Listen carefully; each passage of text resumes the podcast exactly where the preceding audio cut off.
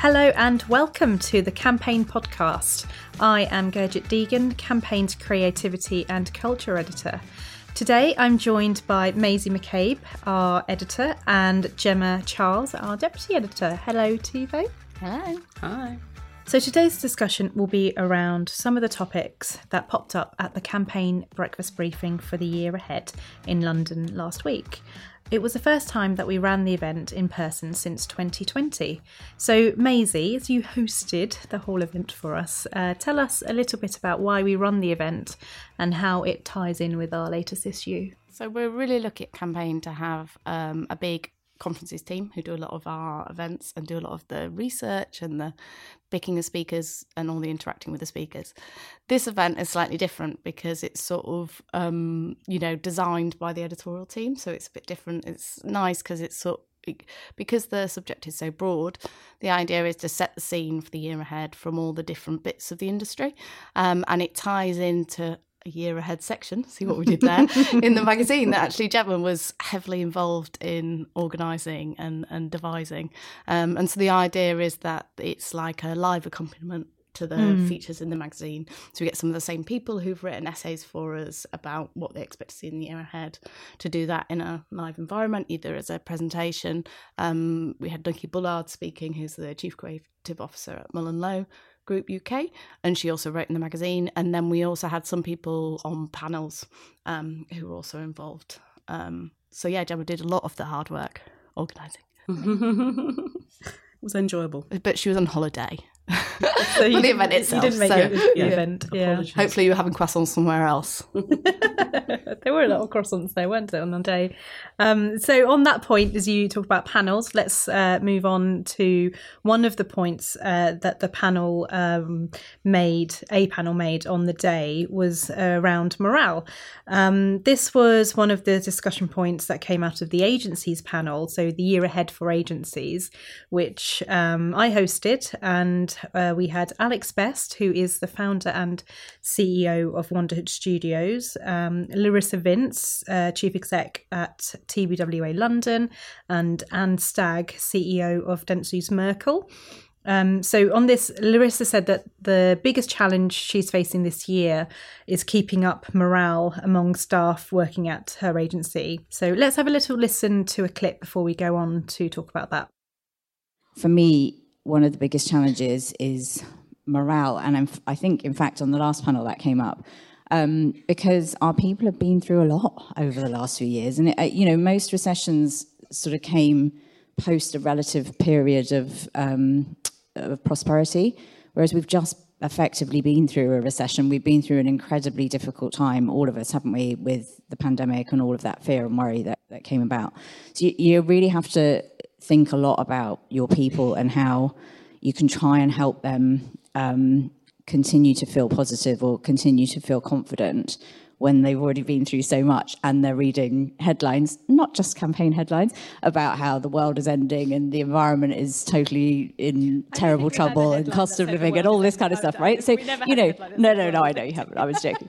Um, but yeah, so I think that's a particular challenge this time is what I would describe as the cumulative effect of things. And, and as people businesses, all of our agencies are just entirely dependent on um, our people that's a, a, huge consideration and I think a really big challenge for us. So is retaining talent? It's not so much retaining it, and, and weirdly, when you are in a recession, the obviously the recruitment market tends to slow down again, and we've had such a sort of boom and bust, like there was nothing in COVID, and then suddenly everyone moved. And I imagine this year companies will probably be a bit more cautious about hiring. I think particularly independent agencies, because if you're not sure what projects are going to come in, you can't hire people permanent. So it's not so much retention; it's more. Um, people perform best when they're happy. Okay. So it, it's kind of, you know, how do you create a culture and environment where people can perform really brilliantly because they are feeling up and they are feeling confident and they are feeling happy? So, Gemma, do you agree that people perform best when they're happy? Yes, I do think a happy workforce is a productive one. I do have a little caveat, but I'll come back to that later. So, agencies have definitely realised the need for their staff to be happy, which is why I think we've seen this sort of stepping up in terms of well-being policies.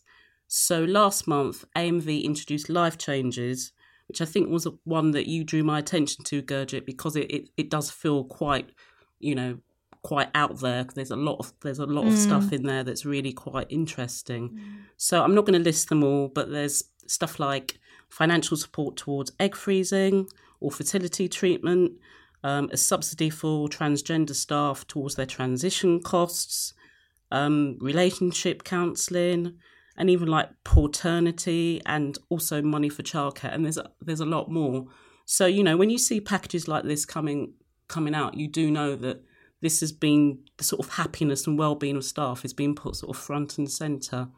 Um, you also had, you know, you've had things like Havas Media doing um, something where they teach their their staff how to do side hustles as well. Um, yeah, so I mean, yeah, you've. I think there is just happiness seems to be becoming more core to um, not just what employers want to do for their staff, but also staff expectations. So the days of managers sort of throwing things and being, being general bullies, I think it's not been stamped out, but it's becoming rarer, and I think it would be called out a bit more. Definitely, yeah. people do talk about it being called out more. I think, yeah. yeah. So yeah, I mean, just if we just to time the whole year ahead thing as well. Um, the direct line marketer Mark Evans, who was also a panelist at our breakfast briefing and also wrote in our um, year ahead section, he's got a nice kind of line on it actually, which I'll read out, which is um, morale is as important as investing in brand, so double down on empathetic leadership. So, but my caveat is is that I still think you you can't just be completely happy, happy, happy. that there needs to be just this little bit of um, you need to feel a bit of jeopardy, a bit of awareness that there are consequences for messing up or not working well. I'm not saying that you need stick, but I don't think it can be all 100% carrot either. But you know, maybe I'm old fashioned. I don't know, but you're not like you're not hanging out with your family at home. You know, you are at work. exactly. so I see exactly. your point. Yeah, but, you know, that's my uh, feeling. Yeah, Maisie, Maisie, what are your thoughts? No, I mean, I think it's an interesting point. Actually, the issue of having whether people should be happy and feel supported at work came up when I did the, I did a big feature on mother. I was going to say last year, but 2021. Mm-hmm. Um, and um, Anna Nahumeti, who obviously um, Anna and Nahumeti Balarin now coming back to the UK to run Wieden's, um, were as at the creatives. time as creative directors. Sorry, um, and so they were at the time about to leave Mother London to go to Wieden+Kennedy in Portland, and they were talking about how they had fostered this, um, you know, much more kind of nurturing kind of environment in the Mother Creative Department, and yeah, it was that sort of idea, particularly in a creative pursuit. You're not going to come up with your best ideas if you're feeling under pressure and um and you know i think there's a lot i've got a lot of time for that idea the kind of counter view which i did pick up from some other people was that you need a bit of i think the suggestion was that you need a little bit of whether it's fear or jealousy or, or kind of competition sometimes to spur you on to do that extra bit of hard work. Mm-hmm. Um, and an agency like Mother, particularly say 15 years ago, the reason that creative department, you know, came out with so many um, bangers was because they all worked really hard. Mm. Um, and so it is quite hard. It's something that I've thought about quite a lot because there've been I've also had discussions with people about that, and it came up actually on stage between Alex and Larissa was um, Fallon in its heyday as well. Yes. was you know I wasn't around at the time, so I'm just repeating what I'd heard, but you know it, it did come across as quite a kind of macho, I think, relatively kind of competitive and aggressive culture for the people yeah. working there. Yeah.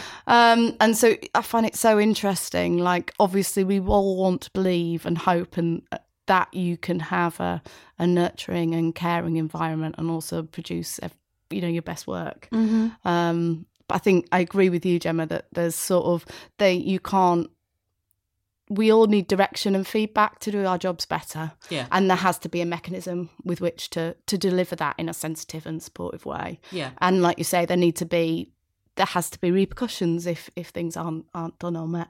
Mm-hmm. Not necessarily in a you know in a dramatic fashion, but you know people need to know what's expected of them. And I think sometimes we can you know get a little bit idealistic I suppose. Mm. And and we have to remember I wrote this column last year which was you know, am I the asshole if I don't want to go to the office? And it's that sort of idea of like, just because if it's right for me doesn't mean necessarily it's right for my colleagues and doesn't necessarily mean it's right for my employer.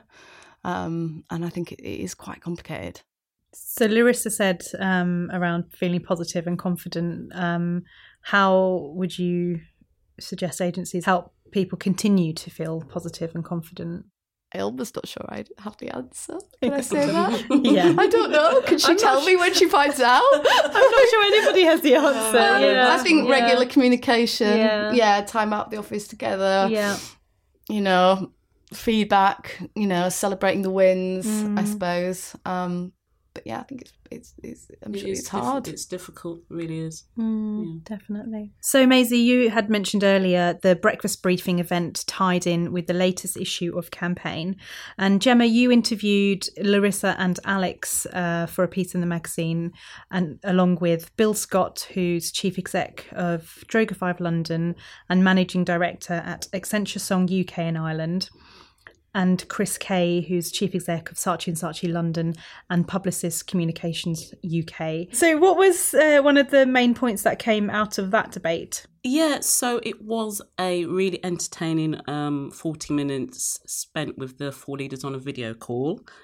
And um, we kicked off with a chat about the ad industry's view of itself and how there's, and they all sort of agreed how there's this sort of general lack of confidence displayed by Adland in itself and how it's time to get its swagger back. It was a theme they kept returning to, so it was clearly something that was on their minds. So um, just bear in mind that when you listen to the clip, it was recorded in November. So when they're talking about um, next year, they, they mean the year that we're in. Just just a little point there. As you say, here's a clip then. Is there a need for um, agencies to have a bit more confidence in what they actually do and talk themselves up rather than do do themselves down? So Larissa, I'm going to come to you first on that.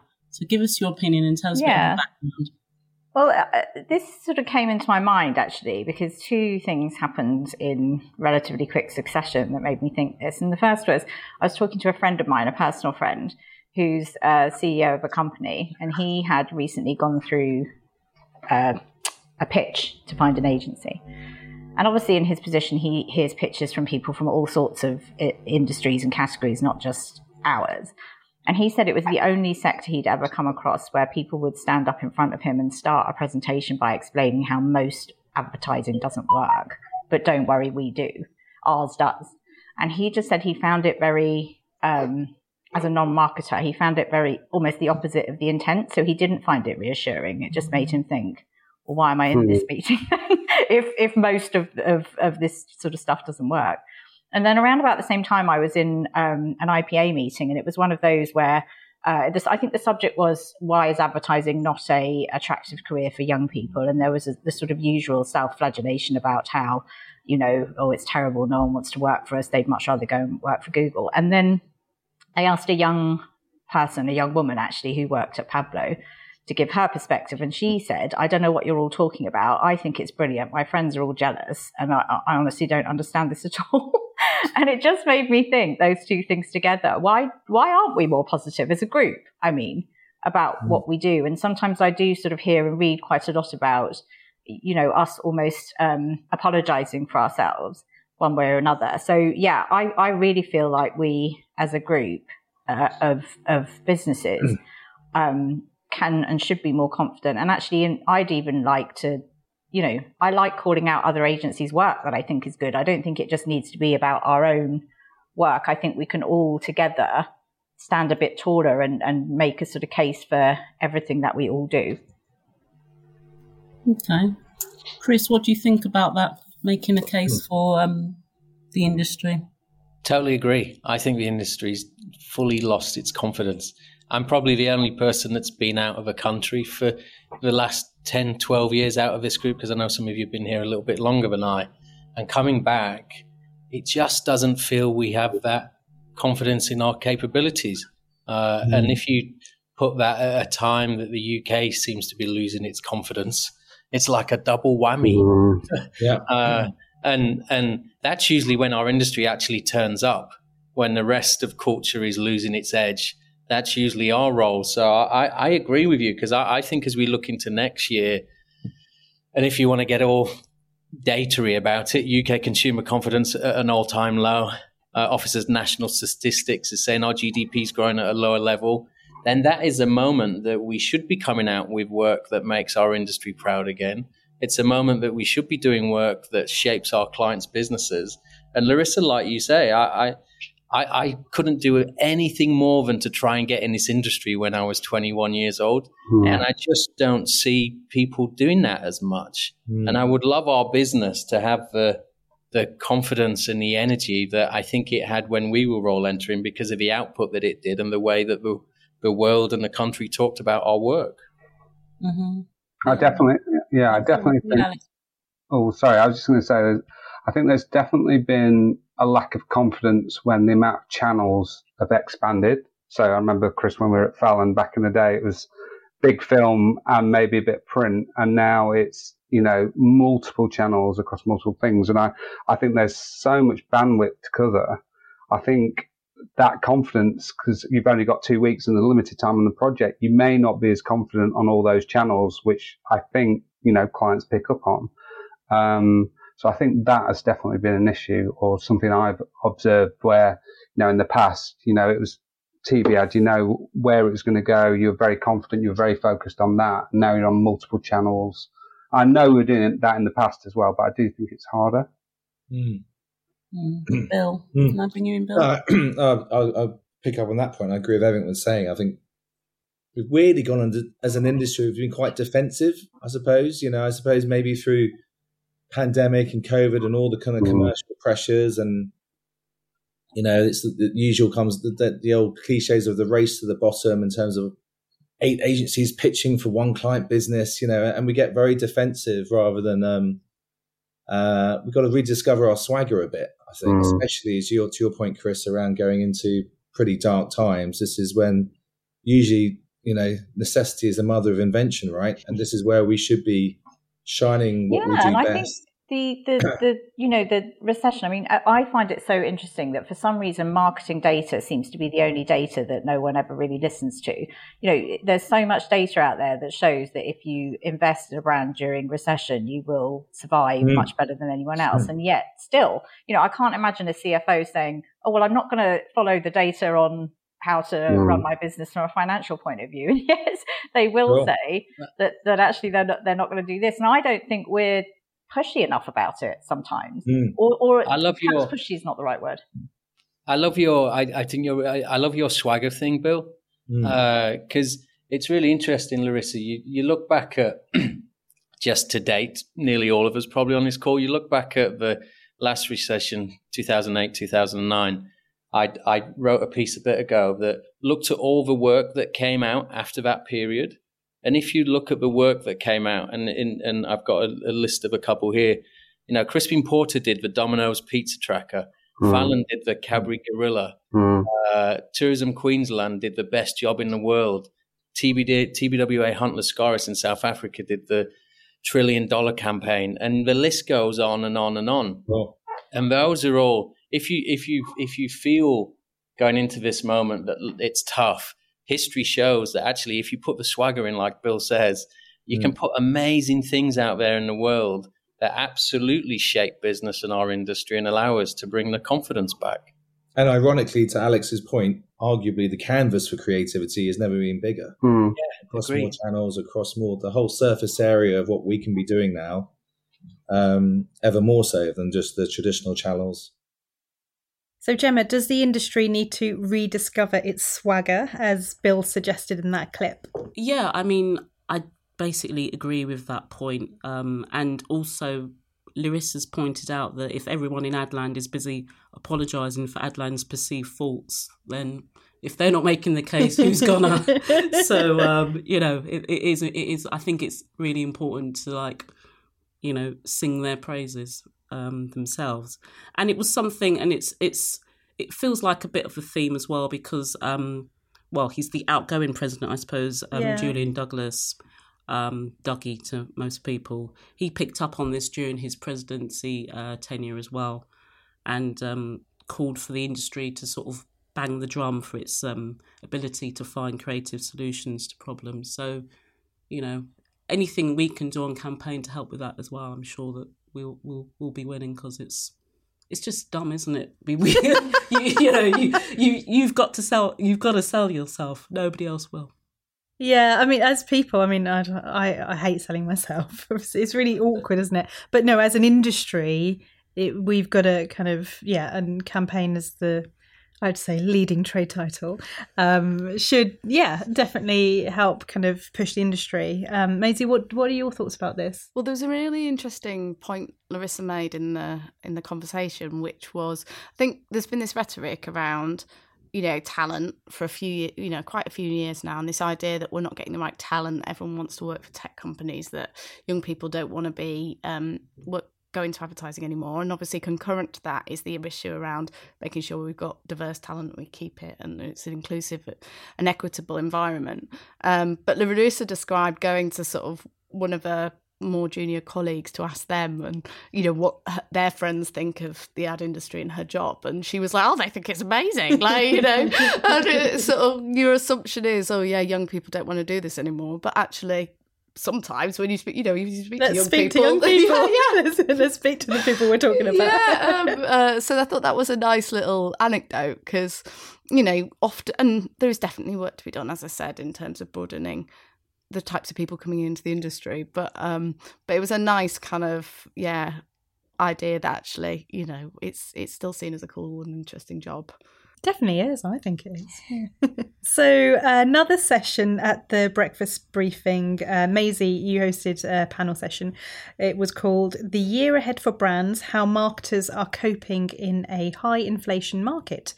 The panel of marketers were um, Mark Evans, well, I suppose he's former managing director, marketing, yeah, and I think it was the third day of like portfolio of his, lifestyle. Basically. That's wow. that's right. Yeah, so looked you know, happy and free. and, yeah.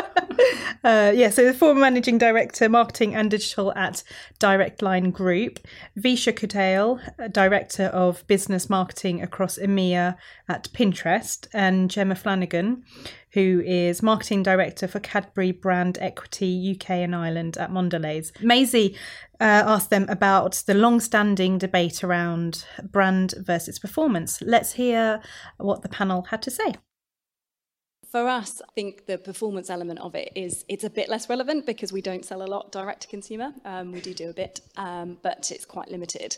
So in the kind of really um, sort of traditional, typical definition of it, not so much. We think of it more in terms of long-term and short-term uh, marketing investments. So we would uh, have we have a balance, and, and we'll continue to have a balance in terms of what we put into the long-term stuff that convinces people, uh, you know, keeps your um, mental availability uh, up there and things. Um, with the activations that we do, which are more short-term driving, typically around innovation or campaigns that are designed to get people into store in a much shorter time period. That's more relevant for our, for our point of view in terms of short and long-term, which which we have a balance of which we'll continue to do into this year. Okay. And Mark, you obviously. Yeah, I mean, I, th- I think the I mean the conversation about performance marketing versus brand marketing. Uh, I'm not to say we're all bored of it because it's, but you know, it's it's it's. I, I appreciate the feedback. On it's my a it's a it's a perennial one, but I and, and it's sort of you know this is like in some people sort of see it as like Star Wars. It's you know. The, the good side and the bad side. And, and of course, it's the long and the short of it if you go back and Nobody's you know, Darth Vader. And, and so it is the balance of the two. And it's very uh, contextual. So, I mean, if I take from where I was before, Churchill was 100% brand advertising. It was just to build a brand. You know, dogs on skateboards, who'd have thought? Because all the conversion work is done in a price comparison website. Different for Direct Line because it's a direct brand. Uh, but, but I actually think what gets missed from this conversation is that it's all about trust.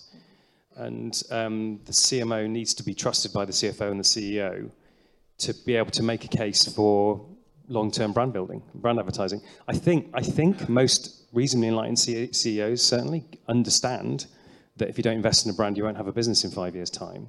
Um, but in the short-term pressures, when CEO tenure is about three years and CMO tenure is about 18 months, you know that can all get washed away and forgotten. But the highly trusted CMO gets to make that case, is in the room to make that case. On the board, I suppose. Yeah, or on the board to make that case, and, and, and has the opportunity to make the case for that, for that balance, whatever it is, you know, whether it's 60-40 or 70-30 in financial services or in, in some scale-ups, you know, clearly it's going to be more of a 90-10. But in all cases, there is a balance to be had to, for all the reasons Gemma mentioned about bring, building mental availability and top-of-mind awareness so that, you know, you've got a, the, the widest funnel, top of funnel Keisha, do you have anything to comment? Um, yeah, so I won't get into like short term versus long term either, but I think it's really important. And it's a really important question to ask, especially when people are planning for a recession. They go into protection mode and they're thinking about how do we keep our keep the lights on, how do we protect our staff and things like that. So the natural reaction is, oh, let's put everything into short term so that we can like hit our quotas. But really, they both work hand in hand and it depends on the objectives of your campaign ultimately of what you use. And so there's not an equal there's not a ratio there's not a, a, an equal balance. There's um, just making really strategic decisions based on what you need to achieve. Um, so we use both um, and we'll continue to use um, both. And you know to your point about the the cfo and the cmo it's really important for people to understand that we need to have a CMO on the board to be able to make that case because a CFO is not a marketer and they won't really get it. Um, and hope my no CFO never hears that. Ever. Um, Again, ask a question. But it's, it's also really important to make sure you have data analysts in your team and that can actually do the maths for you and make sure that you're actually being able to share that insight too. So it's not vanity metrics that you need to just address. It's like the revenue metrics, the shift in percep- perceptions for obviously um, an online platform like us. It's incremental um, MAUs, so that's monthly active users. So how are we growing engagement? That's the stuff that people really need to care about. So um, it's having the right people in your team to be able to help you make build that story, I guess. So, Maisie, Mark made a point there about trust and that CEOs and CFOs need to have trust in the CMO. Would you agree? Yeah, absolutely. And probably even more than trust, you know, proper respect, I guess, for what they bring. There's this idea of marketing always being seen as a, a cost rather than an investment. Mm. Um, and I think that relationship, having that tight relationship between those three disciplines is, is really important, particularly when you've got kind of a, you know, difficult economic environment behind you. Mm-hmm. Gemma, what do you think? Yeah, I mean, sort of marketers standing within their businesses a kind of perennial debate. Um, the fact that it's more often the CFO that gets promoted into the CEO rather than the CMO does tell you something. Mm. Um, but you know, more and more marketers are popping up on boards, and the evolution of the roles that we've seen in recent times, you know, that of the chief customer officer, so someone who's responsible for the entire customer journey, shows that they are beginning to be seen as trusted and like valuable um, senior leader members. So you know, I think I think it's moving in the right direction for them. That and hopefully nobody will mention the colouring in department ever. well, the marketing society does some good work in that in this area as well. I think it's a bit of a focus that sort of CMO to CEO um, progression. Yeah, it does happen, and it it should happen more as we have this sort of new breed of these sort of chief customer officers who have already got that sort of um, souped up kind of uh, responsibility. Okay, so that brings us to a close about the breakfast briefing. Maisie, would you like to just round up on how on how you think the event went for us? Yeah, it was um, it was really went really well, thanks. Mm. So it was um, uh, sort of brought to the audience in partnership with Merkle, our sponsor. So thanks very much to them.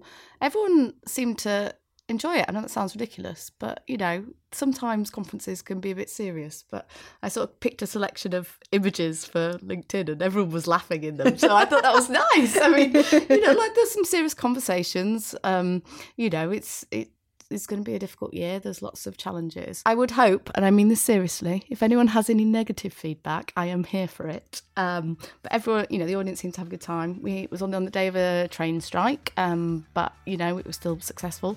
So um, yeah, I hope next year we'll see even more people, particularly from creative agencies.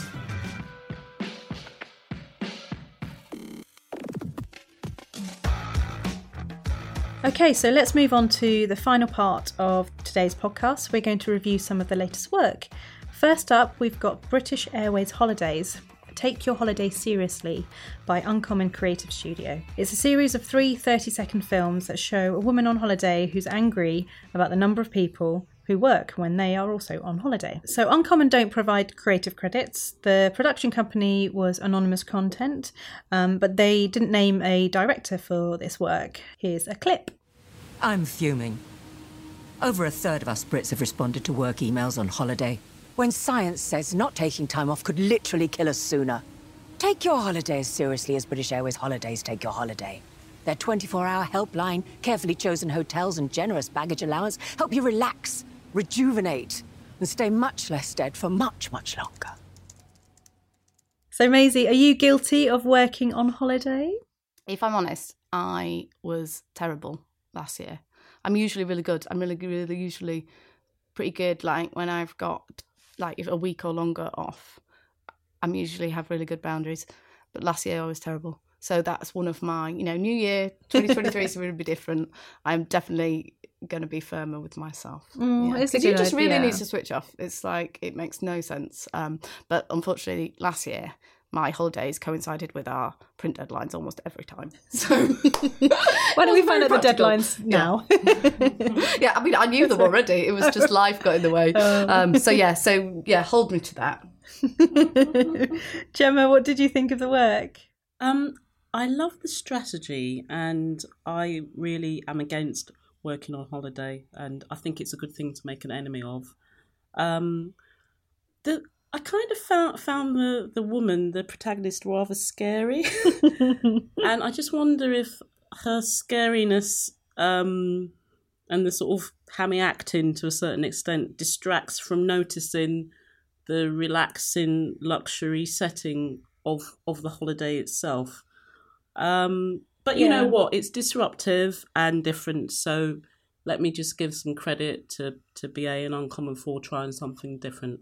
Um, there's also a set of outdoor ads which play on the whole um, out of office uh, thing, which is they're they're pretty nice. I, I actually thought they worked better at um, conveying like the escapism of the holidays. So I, thought so like them. too. Yeah, I quite liked those outdoor. It's, it's fun language. Um, the the films. I think I think I agree with you in, um, but I like to look around. Kind of. Uh, I suppose it's. I watch ads more than once, obviously. But I like to look at the background and like see what other things are going on. But yeah, uh, if you see it in, in one, it probably does distract. Um, I did find them a little bit comical. The one where she's shouting no, that made me laugh. Yeah, Um, yeah. Is that the first one with the No, she the- drops the phone in into the um the lovely Picture. Is it a lovely picture of Water. cocktail? Or, oh, is it I water? think- I think it's- I don't know. I think it's water. Actually, yeah. that that I, I did like that one. Actually, that's probably my favourite. Yeah. Yeah. Uh, that's the, the the the hero of the of the 30, of the three 30 second ads. Maisie, what are your thoughts? I thought the art direction was good. It obviously had a little bit of the kind of White Lotus in it. Um, I don't know whether that's the closest I'm going to get to luxury hotels soon, but um, maybe maybe that's why it's on my mind. Um, I, you know, I think I probably agree a little bit with you, Gemma, in terms of the one woman's delivery. I wonder if it, um, you know, how the ads might have played if they, if she had a slightly different tone. I suppose. Um, you know, it's it's an interesting. You know, I mean, the worst thing everyone always says is, um, you know, Dave Trott, everyone that you know the worst thing is to be ignored. I'm sure they've been noticed. Um, as you say, the billboard. Um, I love seeing a new ad in Catford Bridge Station um, of a Monday morning. So that um, that's always nice to see a, a big big new ad in situ, um, unprompted. Uh, it, I'm interested in how they sit with the kind of broader BA kind of business and comms strategy and um, you know and how they interact with the experience of BA. Mhm. Um, but I'm sure obviously there's lots of um, bright strategists, not least Lucy at Uncommon. So I'm sure there's lots of work being done there. Indeed. So, next up, we have Cadbury Garage by VCCP London. A young woman comes across low in mood while working late at a petrol station. A man buys her a bar of dairy milk and walks away, and then the viewer finds out that it's her dad. The work was created by Simon Connor and Steve Cross and directed by Steve Rogers through Somesuch. Let's have a listen.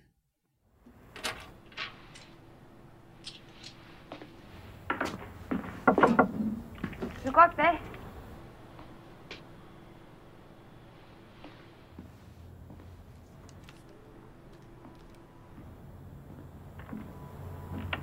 Love you, Dad.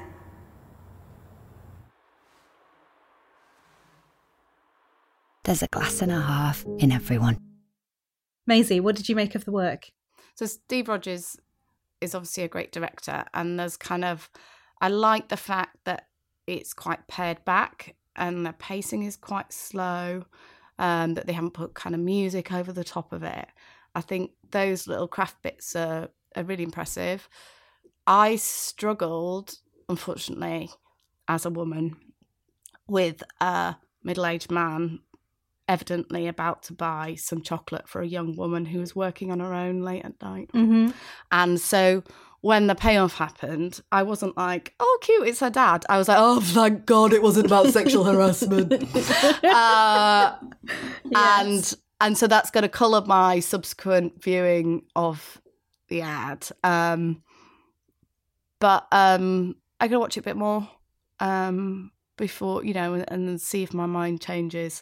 Um, but it just, um, for me, that kind of issue of, you know, that image of a young woman working on her own at petrol station in the night, being constantly chatted up by men, is going to be relatively hard to shake. I think, unfortunately. Yeah, I mean, it came across to me as the woman. She's she's a young woman and just generally just a bit of a teenager and, and, and quite moody.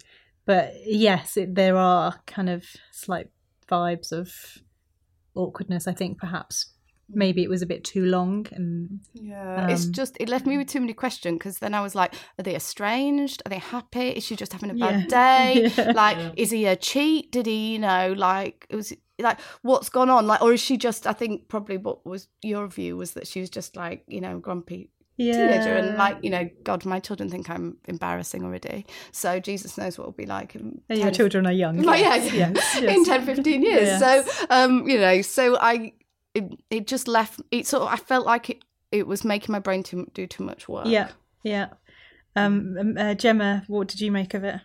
Yeah, not not quite as strongly against as Maisie, um, and it is something I can imagine a dad doing, and it does continue their sort of gifting theme, though. I would argue that um, some of the earlier ones, like where uh, the kids throw the um, Cadbury Dairy Milk over the fence to the old guy, is, Yeah. is a much sort of nicer. That was quite sweet. Yeah. Yeah. And they, what was there was another one as well they did before that. The child pay- paying with the buttons in the shop. Yeah, she was so Mm. cute. Yeah, Mm. yeah. She was buying her mum the um the chocolate. Yeah, yeah. So I, I- I don't think it's necessarily the strongest in that sort of canon. I, and I did find it a bit. I found it a bit long as well. But um, yeah, I, I guess I did have those questions about why was she so sullen. She was very is- sullen, yeah. She was really like when you see your dad. Why would you? Yeah, have they fallen out? What's going on? And then then she did like perk up though when he bought her the chocolate. So yeah, maybe maybe that maybe they were making up. I don't know. But um, my my sort of broader point, and perhaps there are people in you know Cadbury's marketing that would would have an answer for this. But for me, does anybody really fancy a massive bar of dairy milk at the moment? I mean, I for me, I'm sort of still finishing my Christmas chockies. Same here, yeah. And so the idea of buying a lot of chocolate, a big bar of chocolate, seems not something that I would do, not a behaviour that I would would do I if really. it's And then the easier other to thing see is, through the screen. well, yeah, that's probably it. But then the other the other thing is is that a lot of people are also kind of cutting back as well. If they're not finishing their Christmas chocolates, they're actually On a trying- diet or on a diet or on a health kick. On a health, yeah. I suppose So yeah, right. so I just find the timing a bit weird. But maybe maybe there's some data that says, you know, throughout January people just want to inhale Cadbury Dairy Milk. Don't know. I did that one dry January. It wouldn't be advised. Oh, what, you, you just went for all the chocolate. I just ate loads the- of chocolate instead of put on weight. booze. Yeah, it Oh, was right, not, instead not boozing. sensible. You stopped booze, yeah, yeah. yeah. I was like, oh yeah, I'm not going to have a glass of wine, so I'll just drink. I'll just eat Just a bar of chocolate. yeah. It's not. It's not sensible. Was it that big though? Was it the, It probably the giant one big. every night? That we could get through a probably a, a bar half that size easily. Uh, While watching, you know. Oh, oh god, yes, it's so easy to. Yeah, yeah, I agree. I'm easily do that. Yeah. So finally, uh, we have the Saatchi and Saatchi London ad. Um, Investing in creativity isn't double maths. This was a tactical ad in response to Prime Minister Rishi Sunak's announcement to introduce compulsory maths for all pupils in England until the age of eighteen. So he announced this last week, um, and the Saatchi's ad came out pretty. s- pretty fast afterwards, so quick turnaround. Um, Sarah Heavens and Rodrigo Castellari were the creatives behind the work. Um, Maisie, shall we ask you what uh, what were your thoughts on this? Yeah, I thought it was great. I mean, what I love about this is just the kind of the speed and agility it shows. Um, you know, they obviously had a, a conversation and made it happen. They've got a chief production officer on the board, Jessica Ringshall, and I think they just, as a management team, decided to go for it, made it happen. Um, Chris Kay, obviously, who we mentioned earlier, has got huge ambitions for Saatchi and Saatchi. He sort of wants it to be the most creative company, I think, in the country, not most creative agency. And, um, you know, showing leadership in this way, I think is really great. Mm, agreed. Gemma, what are your thoughts? Yeah, I mean, it's sort of nice, topical work, and it's kind of a smart way to push their Upriser educational platform as well. And it sort of shows there's a sort of authenticity, and they've got an authority to actually pitch into this subject. So, yes, um, yes, good point. Yeah, yeah, it's not just um hissing it's back. not just bandwagoning Yeah, for that's the it. Yeah, sake of it. There's a, there's a, they, they're invested in this um, debate. So, Yeah, and they have been for a while. Mhm, So yeah, great, nice to end on a high. So thank you. Um, that's all It's we. easier when there's no clients. well, I was going to say, I mean, the, the, the, the sign off process is basically Chris Kay, isn't it? So, okay, that is all we have uh, time for today. Uh, thank you, Maisie, and thank you, Gemma. Um, if you'd like to learn more about what we've been discussing today, please visit our website campaignlive.co.uk. Details of our subscriptions are also available on our site. It's campaignlive.co.uk forward slash membership. If you enjoyed this episode of the Campaign Podcast, please follow us, like us, leave us a review wherever you listen to your podcasts. A big thank you to Haymarket studio manager Nav Powell and editorial assistant Sean Thurgood, and also our producer Lindsay Riley from Rethink Audio. Also to you for listening. I hope you will join us next time. On behalf of the campaign team, goodbye.